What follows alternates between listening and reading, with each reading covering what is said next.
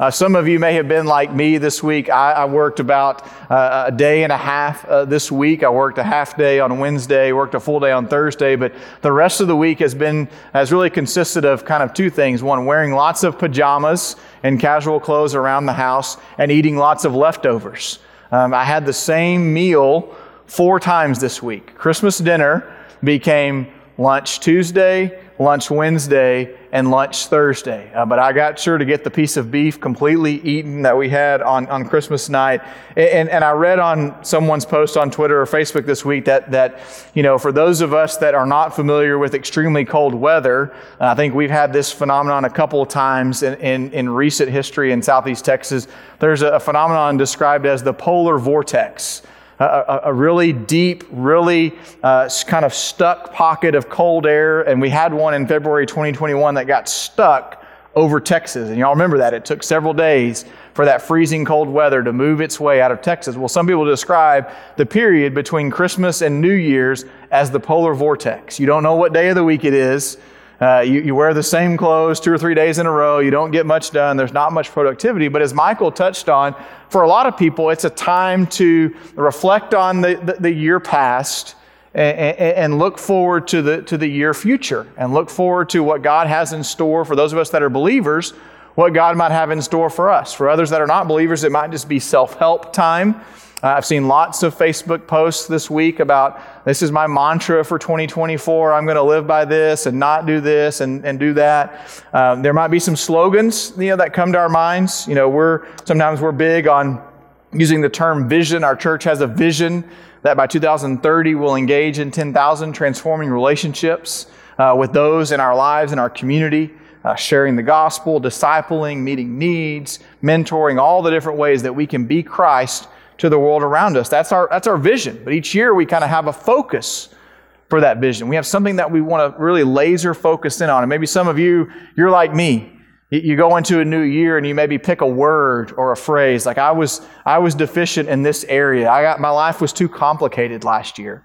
So simplicity is going to be my word for the year. That might be an example. Or maybe uh, you remember back if you, you, you went to a college or you worked in an organization or a big school. I know when I went to Baylor, they had a, when I was a student there between 2002 and 2006, they had a, a plan, a vision plan called Vision 2012.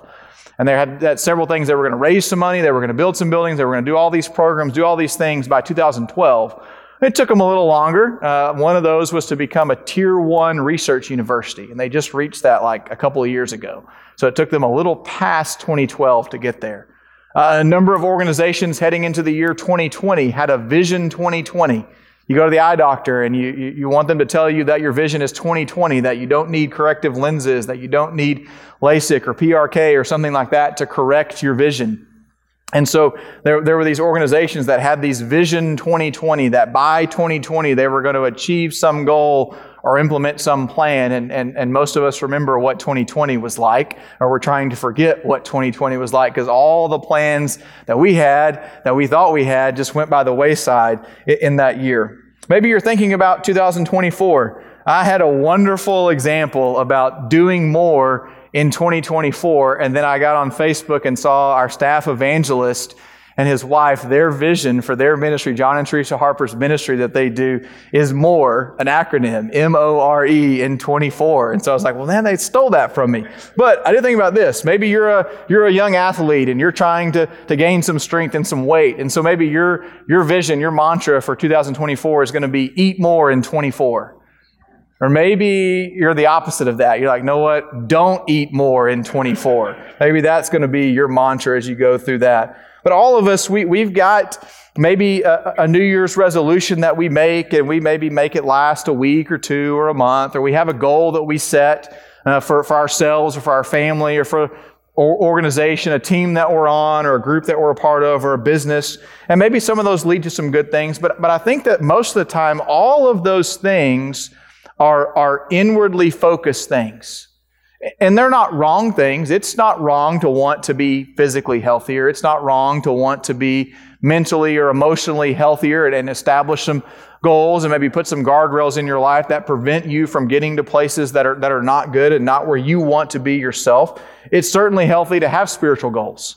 Maybe to have a goal to, to read the New Testament through the year Um, I have I have several different times started, worked through the middle of, gone to the end of. Just this morning, I, I was reading from the, the, the, the one year Bible that I've got and read the, the day December 31st after reading for, for several months at the end of this year through the, through the Bible in a year. Maybe some of you have done that. You've gone from cover to cover, Genesis to Revelation, through the Bible in a year. None of those things are wrong to have those goals, but, but almost all of them, it's like, what, what can I do to make my life easier, to make my life better, to make my life more purposeful? And some of them, we'll be honest, are maybe just a little bit on the selfish side. Some of them, maybe they will have an impact on those around us as we are better people, better men, better women, better students, better families because of that. But I wonder if we can't maybe this morning agree to adopt a, a, a mantra that will help us in relationship with other people.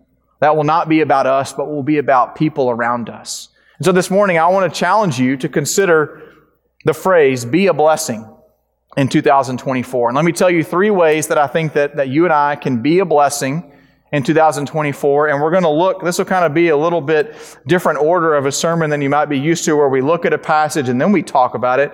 We're going to kind of talk about it a little bit and then read a passage that will give us a blueprint for that particular way that we can bless a certain group of people. And so the first group of people that we're going to be challenged to bless today is each other. I think in 2024 that we can be a blessing to each other. So, in order to, to, to do that right, we have to understand who each other is. Well, if you're looking around the room, everybody in the room is each other. Everybody that was in this room at 945 is each other. Everybody that was in the room at 815 is each other. Everybody that's in a life group right now, or maybe Tuesday night, they're in a life group. They're going to be back on Wednesday night church when we start a week from Wednesday night on the 10th when we do that. They're, they're not here today. They're traveling. They're out of town. They're a part of, they would say this is, this is the best way to define who each other is. If somebody is to ask you the question, where do you go to church? And your answer is First Baptist Conroe. Whether you're a member here, you're a guest here, you've been attending your whole life, you've been attending one week. But if you would answer the question, where do you go to church with First Baptist Church Conroe? If that's the answer to the question, then you are each other. And everybody that answers that question is each other. So then how can we be a blessing to each other? Well, thankfully, Luke gives us a picture of, of what it looks like in the context of the local church to be a blessing to one another. Jesus has, has died, has resurrected, has ascended into heaven. He's given the, the followers, the apostles, the gift of the Holy Spirit. Uh, Pentecost has happened, so there's several thousand new believers. And then Luke writes this about the early church in Acts chapter 2, starting in verse 42 and going through verse 47. He writes this in Acts. And they devoted themselves to the apostles' teaching and fellowship, to the breaking of bread and the prayers, and all came upon every soul. Many, many wonders and signs were being done through the apostles, and all who believed were together, and they had all things in common. They were selling their possessions and belongings and distributing the proceeds to all as any had need. And day by day, attending the temple together and breaking bread in their homes, they received their food with glad and generous hearts praising God and having favor with all the people. And the Lord added to their number day by day those who were being saved. So we get the first blueprint for this first challenge to be a blessing to each other. And there's several things that the early church did that you and I do on a regular basis. And those are things that we're doing that are already a blessing to one another. But I think we can do more of that next year and in the years to come. I think we can be, be more prayerful for one another. Not just the people we know in our life groups, not just the ones that we're friends with, not just the ones that we sit next to every Sunday, but as we cross paths with people in the atrium, as we cross paths with people walking to and from our cars, or we sit in a different spot maybe on a Sunday morning and meet some new people, or walk across the sanctuary and meet someone, or, or we get involved in a new ministry and get to know new people, we can be praying for one another. That's one way that we can bless one another. You are a blessing to your church family when you give financially. When you follow God's call in our lives to be obedient with our finances and, and, and, answer the call to tithe and give your tithes and offerings, you are, you are blessing, you are being a blessing to each other by, by helping provide for, for missions and by helping provide for our student ministry and our children's ministry and our preschool ministry and our music ministry and our worship team and all the things that go on that help us do the things that God has called us to do as a church family. You're a blessing when you serve. At the conclusion of our service, we'll have a time when we, we uh, hear a recommendation from the Committee on Committees about uh, voting and approving the new list of committees for next year. And this year we had a great thing happen. We put it out in the life groups. Hey, if you're interested in being on a committee, if you're willing to be on a committee, just write your name on the sheet of paper and turn it back in. And we got a longer list of names back than we needed to fill the holes for the new year. Some of our people have been on a committee for a year, some have been on it for two years now, and then some will start serving their first year of a three year term this year, and we got more names than we needed to fill the open holes. What a blessing. I'd love it if, if Kathy would come into staff meeting or Michael come into staff meeting and say, I've got too many workers. I don't know what to do with all of them. And we find creative ways to put people in service and, and working all across the life of our church and that we'd be a blessing to each other. So how you relate to one another, how we do that, the world watches that. Because Luke writes about these things they did. They gathered together, they prayed, they worshiped, they taught, they shared meals together. And it says, in the last part of that verse, it says, verse 47, it says, they were praising God and having favor with all the people, and the Lord added to their number day by day those who were being saved. And I just think that's just a cool, cool testimony, a powerful testimony of what a group of people can do in a given place at a given time, the local church. Those of us who are Christians, we're a part of, of, of the big capital C church, the body of Christ all around the world. But some of us, many of us have chosen to say, this is a local body that I'm a part of, and I want to be a part of this group of people.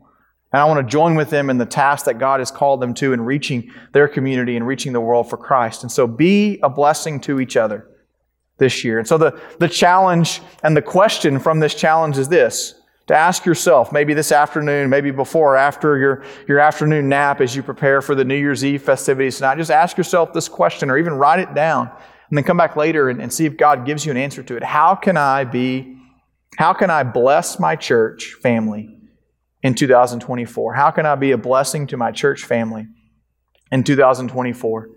The second thing I think we see from Scripture, and we'll look at Matthew chapter 5 if you want to turn there and have that ready uh, for just a little bit. Matthew chapter 5 will teach us and will give us the blueprint for this challenge be a blessing to others.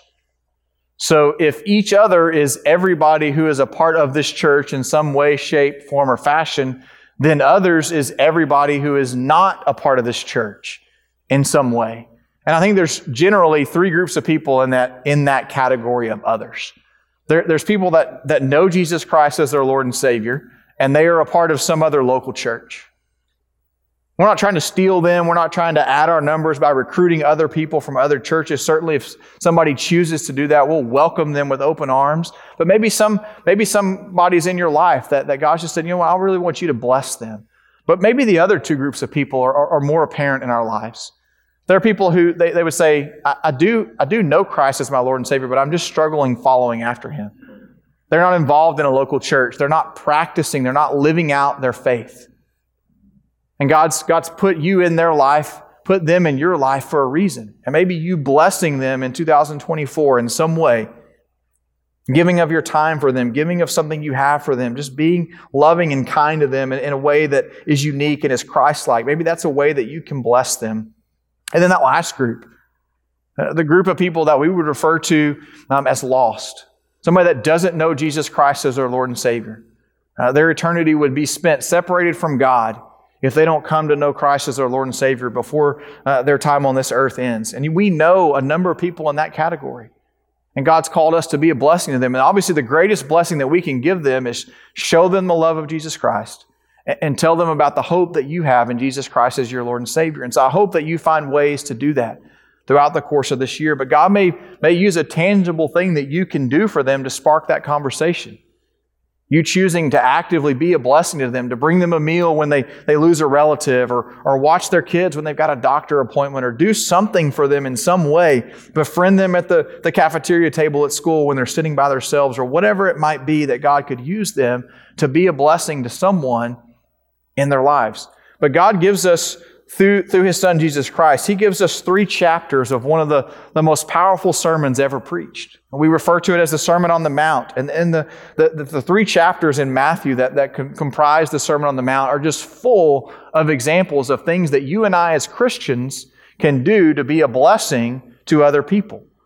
And just listen to, to the, some of the first few verses of this chapter. Matthew chapter 5 of this sermon. Matthew chapter 5, starting in verse 2 and the Beatitude says this And he opened his mouth and taught them, saying, Blessed are the poor in spirit, for theirs is the kingdom of heaven.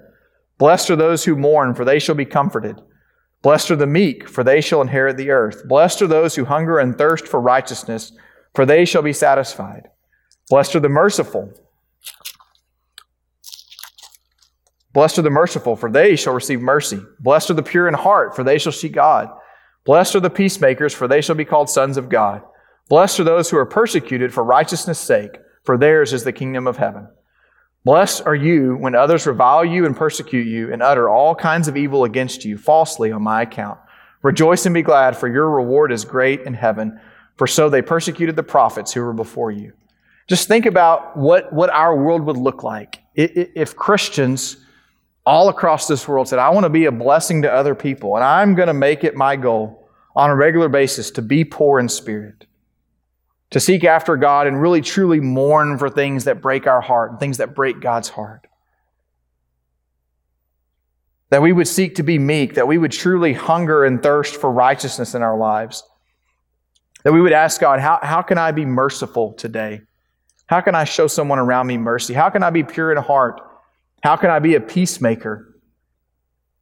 How can I be prepared for persecution that I might receive for being faithful and obedient to God and showing righteousness in this world and being ready when others attack or persecute me in some way?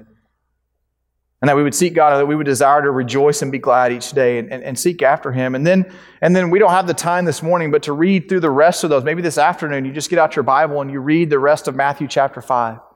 You read chapter 6, chapter 7, you read the rest of the Sermon on the Mount, and you see all the different ways that Jesus shows his followers, showed his followers in that sermon, and the way that he shows us how we can be a blessing to others around us. Maybe in the area of forgiveness, in the area of giving, in the area of, of our prayer life or, or eh, anger, all the different topics that Jesus covers in the Sermon on the Mount are ways, in the Sermon on the Mount, are ways for you and I to be a blessing to those around us. And so the, the question in response to this challenge is, is simple. How can I be a blessing to others in my life? So maybe this afternoon, when you're thinking about that first question, how can I be a blessing? How can I bless my church family? Ask God the second question, how can I be a blessing to others in my life? And then the last one, we, we own this one together. Uh, those, those two are individual. But, but this is one that, that we own together. And, and so if one, two, ten, a hundred, 600, 1,000 of us here at this church say, we want to take this on. I think God wants to use us in this way over the course of the next year and the years to come. And it's this this, this mantra of be a blessing. The third challenge from that mantra is be a blessing to our community. Uh, this whole sermon, normally I, I type out my sermon notes and I, and I have them on usually one or two pieces of paper and laid out here. Uh, but, but I have these handwritten in a journal uh, that I'm starting off the year with uh, because it's something that whether or not anybody wants to join in on this or not, this is something that, that I feel God has called me to do and to be about in the year 2024. And so I wrote it in here so that it would be at the beginning and I could go back and refer to it. And really, this started about six weeks ago. Uh, I was reading a book about discipleship called Multiply. It's a book our staff is looking at as a, as a resource for us to use uh, for and with the church family in one on one and one on two and small group discipleship. And, and there's a section of chapters about uh, the, what, what it looks like to be a disciple in the context of the local church. And one of the pages writing about what it, what it looks like to be a disciple in the context of the local church said, if your church is not being a blessing to its community, it's not fulfilling the calling that God has on it as a local church. I know I butchered that exact quote, but if you get the book, multiply, it's about I think I remember it's about page 86, page 88, somewhere around in there. Read that in the context of the local church. And, and that phrase, be a blessing, just has, has stuck with me for about the last six weeks. And as we think about what we can do as a church family, I think there's a number of different ways that we are already being a blessing to our community, but I think there's so many other ways that we can. But, but we get a blueprint for this in the Old Testament. We, we get the kind of the instructions or kind of the map, the roadmap for this in, in Jeremiah's letter uh, to the exiled Jewish people in Babylon. Uh, so God's chosen people have been scattered abroad. They're not in their homeland. They're not under their home leadership. They're in a foreign place under imperial leadership, and they have no hope for, for ever seeing God's promises that they've known and they've believed and they've, they've memorized over the years. They're, they're, they're seeing that these are, they're feeling like these things are not going to happen. So they're in this foreign place with this weird leadership. And, and listen to what Jeremiah the prophet says about this word from the Lord. Starting in Jeremiah chapter 29, verse 4, he says this Thus says the Lord of hosts, the God of Israel, to all the exiles whom I have sent into exile from Jerusalem to Babylon. And here are his instructions for what to do while they're there build houses and live in them, plant gardens and eat their produce, take wives and have sons and daughters, take wives for your sons, and give your daughters in marriage, that they may bear sons and daughters. Multiply there and do not decrease. And this is where I think it's really important for us as a church family to, to really lean into this verse. But seek the welfare of the city where I have sent you into exile, and pray to the Lord on its behalf, for in its welfare you will find your welfare. I, I think it's, it's no uh, coincidence that, that First Baptist Conroe is located physically where it is in downtown Conroe. Uh, this church, uh, many of you in this, in this room are, are, are newer to this church, newer than me. I've been here for 14 years. And before I got here, the, the church's leadership at the time brought uh, the opportunity for the church to, to relocate to some land that it owned in a different part of Conroe. And the church at that time decided, nope, we're going to stay right here. We're going to sell that land, reinvest that money into church planting, and we're going to stay here in this downtown Conroe location.